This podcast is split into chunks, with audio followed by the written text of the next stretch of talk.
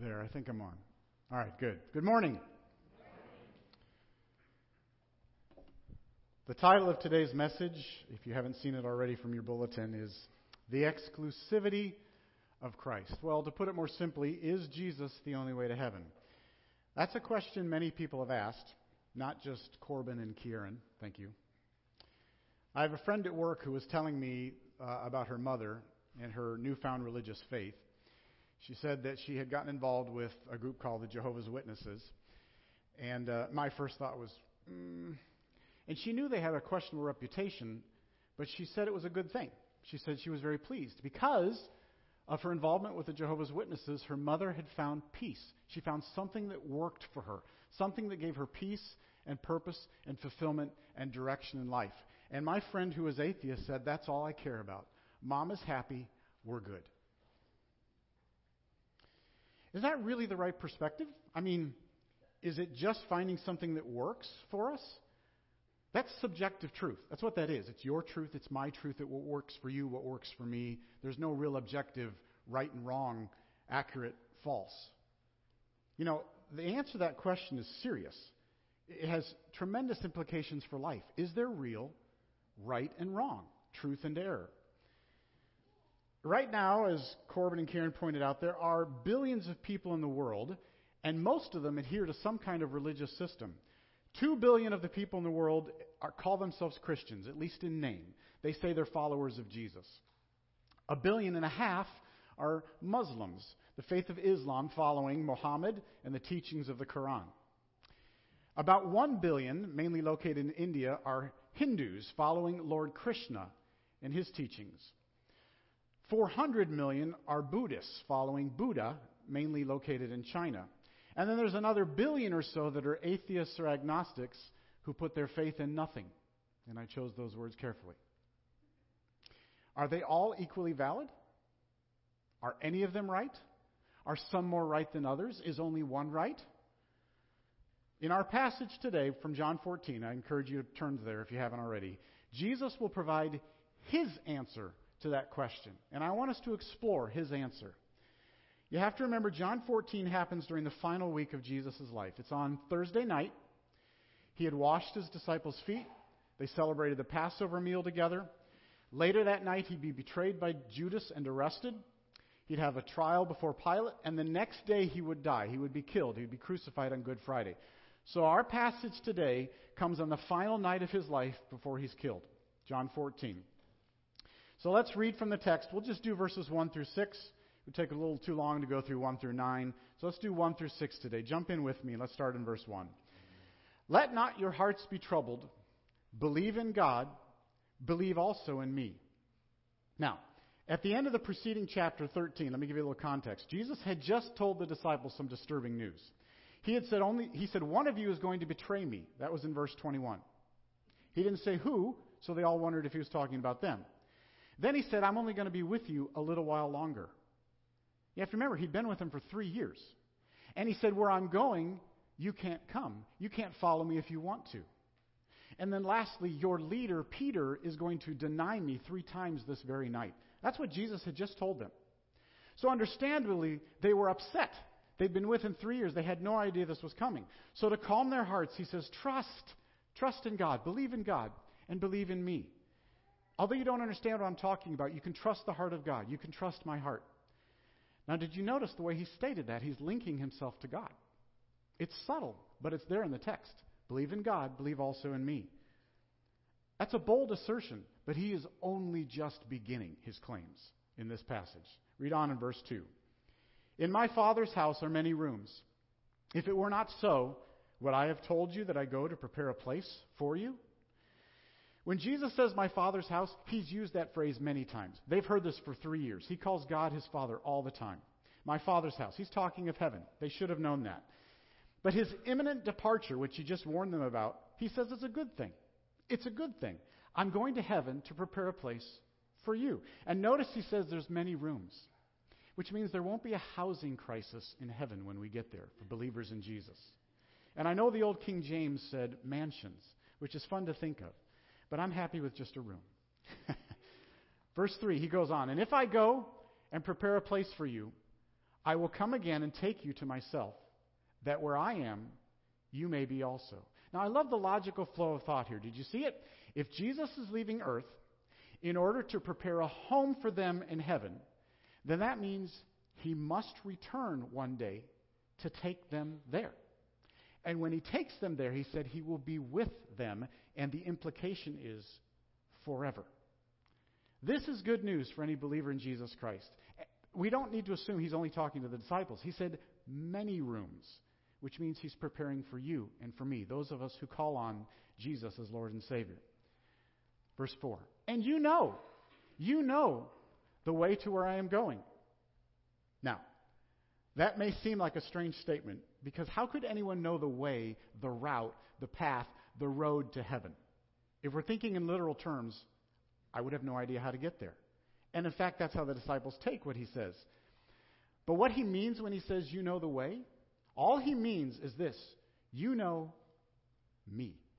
That's what he means. But that doesn't become clear until verse six. So in the meantime, Thomas responds in verse five, Lord, we do not know where you are going. How can we know the way? Now, you know Thomas. He has a bad reputation, right? Doubting Thomas.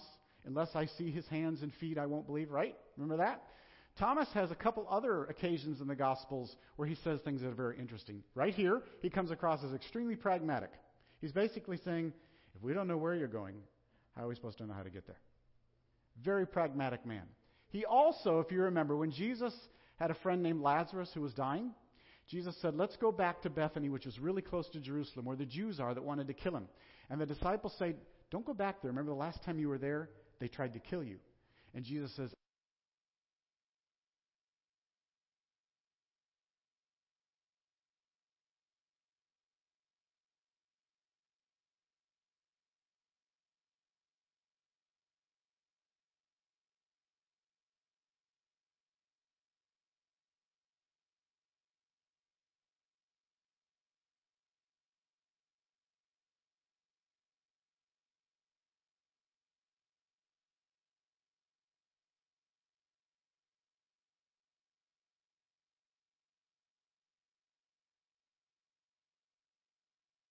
get this, the early Jews who had Jesus come expected a Messiah to set up his kingdom, reign, and rule on the earth. That's what they're expecting.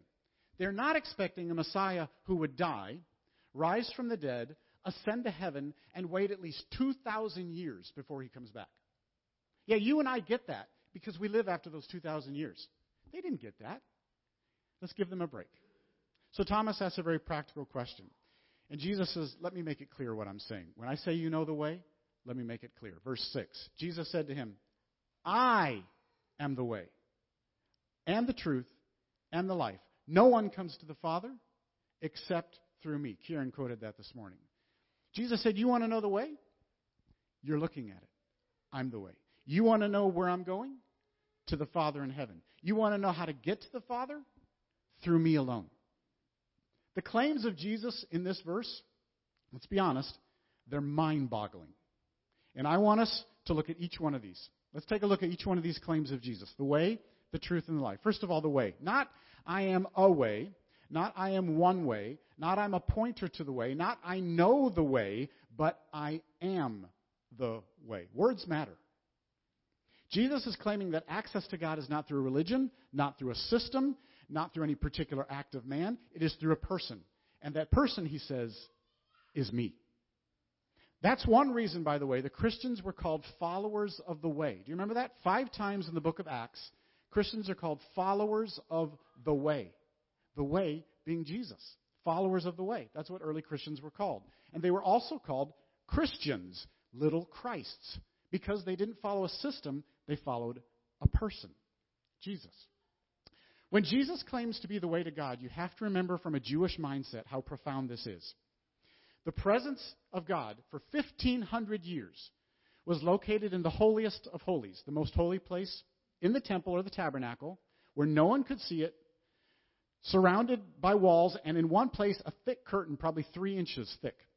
And the only person who could ever enter into the presence of God, which was located there, was the high priest, and he could only do that once a year after going through all sorts of cleansing rituals and sacrifices. It was the only time he was allowed in. So when Jesus was crucified, do you remember what happened?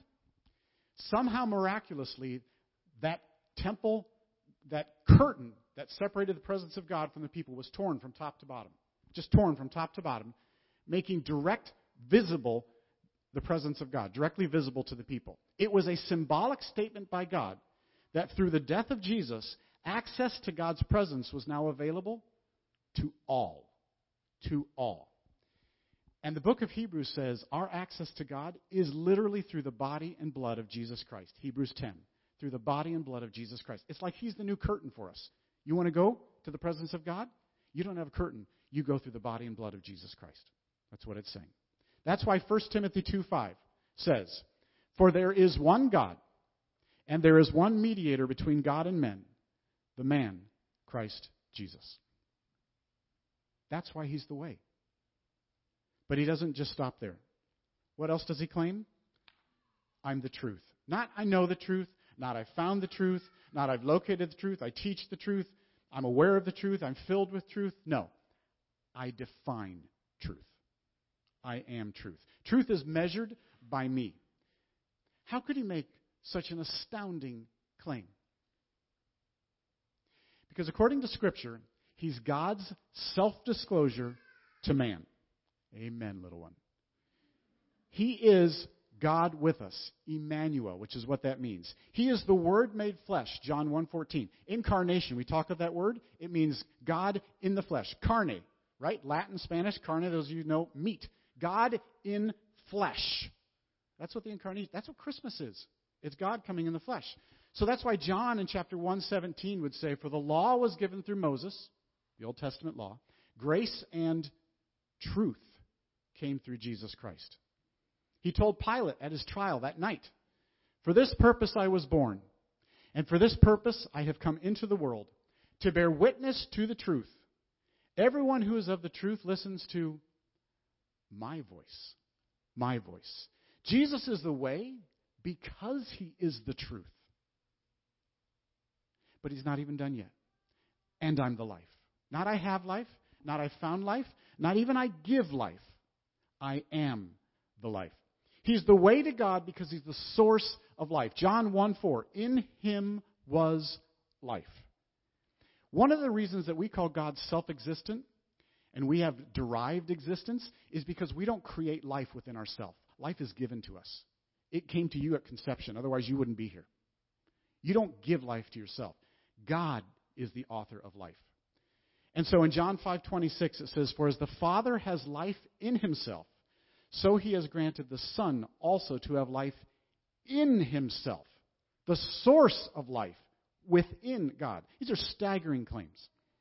That's why he's the only way to God, because he has the power to give life. John five twenty-one, "For as the Father raises the dead and gives them life, so also the Son gives life to whom he will." So, three claims: way, the truth, and the life. On the basis of these three claims, Jesus argued that no one had access to God the Father except through him. This is, let's be clear, this is an argument for total exclusivity. He is saying there is simply no other way to God. There's no other religion. There's no other path. It doesn't matter how sincere you are. He is saying, I am the only way. It's categorically him or nothing, according to Jesus. Those are his claims. Now, the fact is, in the Gospel of John, he made seven of these claims. Not just one, seven. We can put these up. He said, "I am the way, the truth, and life," here in John fourteen six. We got that. He also said, "I am the bread of life," in John six thirty-five. The bread of life, the sustenance for what you need to just exist. "I am the light of the world," John eight twelve. "I am the gate," or the door. "I am the good shepherd." "I am the resurrection and the life." "I am the true vine." These are massive, staggering claims. No one else in history has ever spoken like this. We get weirdos every now and then who claim to be Jesus. But Jesus claimed to be these things. So, if this is true, if he's right, because he's either crazy or right, if he's right, then all of creation, all of history, all of time and space, everything that exists that we know of, hinges on the person of Jesus Christ. Everything. So we have to ask this morning, is there any evidence to back up what he's claiming? You have to ask this. I'm going to give you four things. If you're a note taker, please write these down. There's lots of evidences. I'm going to give you four this morning for how Jesus could make claims like this to be the way, the truth, and life. The first is the birth of Jesus. The birth of Jesus. In Matthew one, we're told that Jesus was born to Mary, who was a virgin, which means he did not have a human father. He was conceived supernaturally through the power of the Holy Spirit. He came from God. Even Islam, Muslims, in the Quran, acknowledge that Jesus had a virgin birth. Did you know that? Yep, it's in the Quran. However, neither Muhammad or Krishna or Buddha claim to have a supernatural birth. What are the implications of being virgin born? Have you ever thought about it? We spit it out. We say, yeah, I'm born of a virgin. It's Christmas. Let me give you some implications of what it means to be virgin born. It means, first of all, he was human, and that's really important. He's human by virtue of being born of Mary. His humanity is a critical part of his work as Savior. Hebrews two says that he took on flesh and blood so he could be one of us. And as a representative of the human race, he could live a perfect life in obedience to God's law, die in our place as a representative, and provide forgiveness for us. He could not have done that were he not human. So let's not downplay the fact that he's human. But the virgin birth also means he wasn't merely or only human. He was born of Mary, but he was not born of Joseph. Colossians one nineteen says he is fully God, fully divine. We use a word called divinity. It just means godness. God. Divinity means God. The fact that he was divine is also critical. And he showed that on earth. His power over disease, his power over evil spirits, nature, water to wine, multiplying bread, calming the seas, raising the dead. He showed his divinity, that he was God. So the sacrifice that he made on the cross, think about this, was as a perfect representative of mankind who kept the law of God. But it was also as God himself, so it was infinitely valuable. So you have a sacrifice by God to God on behalf of sinful man. That's incredible. That's the cross. Well, the virgin birth isn't just done there. It also means he didn't come into existence when he was born. We know that from John one. In the beginning was the Word. And he goes on to say he was always there. So his earthly beginning was when he was born. But that's just when he took on flesh. His entrance into the world was simply the point at which he became human, took on a human body to be like us. So he had existed for all eternity past. Wrap your mind around that one. As God. And then the virgin birth also means he didn't have a sin nature. Ever since Adam sinned, all of us have a propensity to sin. John, uh, Romans five twelve. We inherit a disposition that causes us to sin, that leads us to sin, that pulls us to sin. You don't think that's true? Ask any parent of a three or four-year-old. We all have it, except Jesus. Hebrews four fifteen says, "For we do not have a high priest who is unable to sympathize with our weaknesses, but one who in every respect has been tempted as we are, yet," what's it say? "Without sin." That's why his sacrifice for you and me works. He's one of us, but he's perfect. Some of you will remember Larry King. He was a popular talk show host, broadcaster, retired in two thousand ten. Probably any of you over twenty would remember Larry King. He retired in two thousand ten, interviewed many, many famous people. He was once asked if he could interview anyone from across all of history, who would it be? You know who he said, right? Jesus Christ. But here's what's interesting. He said, "I would ask just one question." Just one. The question is, are you indeed virgin born? Larry King said, "The answer to that question would define history for me." Larry King is not a believer, but he understands the ramifications of the claim to be virgin born. So I give you as one evidence, the birth of Jesus. No other claimed that. Number two, the life of Jesus. The life of Jesus. In the Quran, Muhammad was told to ask for forgiveness. That's right. Muhammad the prophet was told to ask for forgiveness, and he also, embarrassingly, had eleven wives. Not the greatest model to follow. Krishna, Lord Krishna, had sexual flings with some milkmaids. It's written down in their history. It's a bit embarrassing for their scholars to admit. Buddha left his wife and son in search of answers. He is said to have endured many rebirths, because they believe in reincarnation, as he searched for final enlightenment, until he finally reached there after many, many, many, many tries. Now, I want you to contrast that with what they said about Jesus at his trial. Let's read from Mark fourteen. We'll put this up on the screen. Now, the chief priests and the whole council were seeking testimony against Jesus to put him to death. But they found what? None. For many bore false witness against him, but their testimony did not agree. And some stood up and bore false witness against him, saying, "We heard him say, 'I will destroy this temple that is made with hands, and in three days I will build another, not made with hands.' Yet even about this, their testimony did not agree." That's it? The best they can came, come up with is he said he'd knock down a building? You have to remember, he's on trial without a lawyer from people who want to kill him. And they are searching for any evidence against him morally, against his character, against... What do they come up with? Nothing. Nothing. Apparently, when you do no wrong, you leave very little for people to talk about. The same cannot be true of Muhammad, Krishna, Buddha, or anyone else. The birth of Jesus, the life of Jesus. Three, the resurrection of Jesus. Just consider for a moment, the tomb was cut in stone. There's no back door. There's no back door. The front is blocked by a massive boulder on an incline, on a hill, which required several men with a lot of noise to move out of the way. Also consider the Romans placed an armed guard at the tomb because they had heard that he prophesied he would rise from the dead, and they didn't want this to be an issue with anyone robbing the grave. So Pilate, the Roman in charge, said, "Put a guard there." In fact, he said, "Make it as secure as you can." This is Pilate in charge of everything. So we think there were at least sixteen armed Roman guards there, maybe more, who on pain of death would have to defend to make sure no one robbed that grave. That's their job. And lastly, they put a seal, a Roman seal over the stone, which indicated it was high treason for anyone to disturb that grave. I'm not going near it.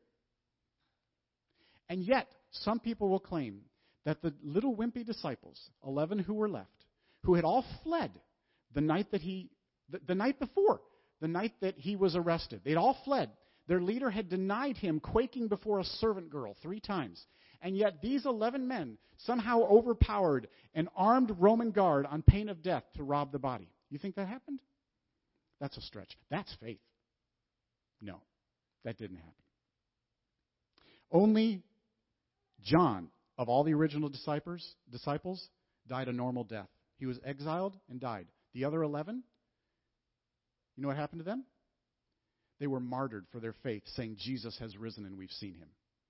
You don't make that stuff up when it's on pain of death. You say, "I made it up. I, I, I'm sorry. I just, no, no. It's not true." All of them went to their grave, tortured, because they said, "No, we've seen him. We've seen him alive."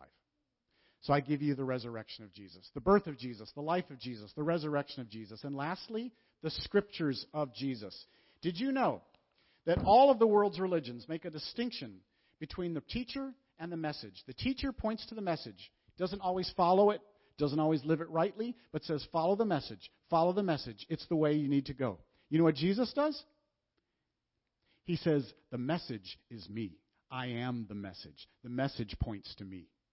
He said in Luke twenty-four to his disciples, the two on the road to Emmaus, what did he say to them? "These are my words that I spoke to you while I was still with you, that everything written about me in the law of Moses and the prophets and the Psalms must be fulfilled."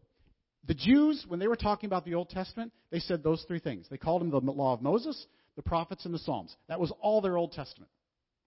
Jesus says, "Your entire Old Testament is about one thing. And let me show you how that's true. I'm just going to rattle some verses at you, and there's a whole lot more. Genesis three fifteen, the third chapter of the Bible. After Adam and Eve sinned, he gives a promise of a redeemer who will come from the biological line of Eve, who will redeem them from the sin that they have caused. Who's that? Jesus. Exodus twelve, second book of the Bible. They took an unblemished, perfect Passover lamb, and they sacrificed it, took its blood, put it over the doorframe so that the destroyer of death would not come to their home, and they were spared. Pointing to Jesus. Leviticus sixteen, on the Day of Atonement, their highest holy day of the year, they took a scapegoat. They put their hands on the scapegoat. They confessed all their sins, put it on this goat, sent this goat away from the camp to take their sins away from them. pointing to? Jesus. Second Samuel seven, God made a promise to David that he would have an heir from his throne who would reign forever, pointing to Jesus. Zechariah nine nine, that that king would come humble, riding on a donkey. Jesus.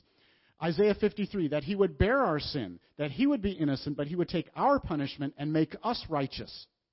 Jesus. Psalm twenty-two, that his hands and his feet would be pierced, that his garments would be divided. Jesus. And Psalm sixteen ten, that his body would not suffer decay because he would rise again. Jesus. All of the Old Testament points to Jesus. And now all the New Testament points to Jesus. Matthew, Mark, Luke, John are four Gospels. They're the Gospels of what?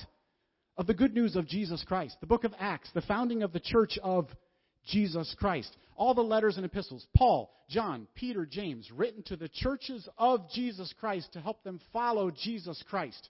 And the last book of your Bible, you know it as Revelation. Do you know what the full title is? The Revelation of Jesus Christ when he returns from heaven. Everything in Scripture points to Jesus Christ. Everything. There is no difference between the master and the message. He is the message. So I give you the birth, the life, the resurrection, and the Scriptures of Jesus. Just four evidences. Unique in all of history. I'll close with a true account. The Emperor Napoleon Bonaparte, you've heard of Napoleon, was exiled to the island of Saint Helena in eighteen fifteen after his defeat at Waterloo. And he would eventually die about six years later on this little rock, this little island. While there, he spoke with a count. And Ravi Zacharias provides this information. It's quoted from eighteen sixty-six. Napoleon asked the count, "Can you tell me who Jesus Christ was?" The count declined to respond. Napoleon countered, "Well, then I will tell you. Alexander, Caesar, Charlemagne, and I, myself, have founded great empires. And upon what did these creations of our genius depend? Upon force. Jesus alone founded his empire on love, and to this day, millions will die for him. I think I understand something of human nature. And I tell you, all these were men, and I am a man. None else is like him." Let me find my place. "I have inspired multitudes with such enthusiastic devotion that they would have died for me. But to do this, it was necessary that I should be visibly present with the electric influence." I, lo- I love his vanity. "With the electric influence of my looks, my word, my voice." Gotta love Napoleon. "Christ alone has succeeded in so raising the mind of man toward the unseen that it becomes insensible to the barriers of time and space. Across a chasm of eighteen hundred years," we would add two thousand now, eighteen hundred years, "Jesus Christ makes a demand which is beyond all others difficult to satisfy. He asks for that which a philosopher may often ask in vain of the hand of his friends, or the father of his children, or a bride of her spouse, or a man of his brother. He asks for the human heart, and he will have it entirely to himself. He demands it unconditionally, and forthwith, immediately, his demand is granted." Wonderful. "In defiance of time and space, the soul of man, with all its powers and faculties, becomes an annexation to the empire of Christ. All who sincerely believe in him experience that remarkable supernatural love toward him. This phenomenon is unaccountable. It is altogether beyond the scope of man's creative powers. Time, the great destroyer, is powerless to extinguish this sacred flame. This, the time can neither exhaust its strength nor put a limit to its range. This is it which strikes me most. I have often thought of it. This it is which proves to me quite convincingly the divinity of Jesus Christ." Napoleon Bonaparte. Is Jesus the only way to heaven? Yes. And according to Scripture, one day every knee will bow and every tongue will confess that Jesus Christ is Lord, to the glory of God Almighty. Would you pray?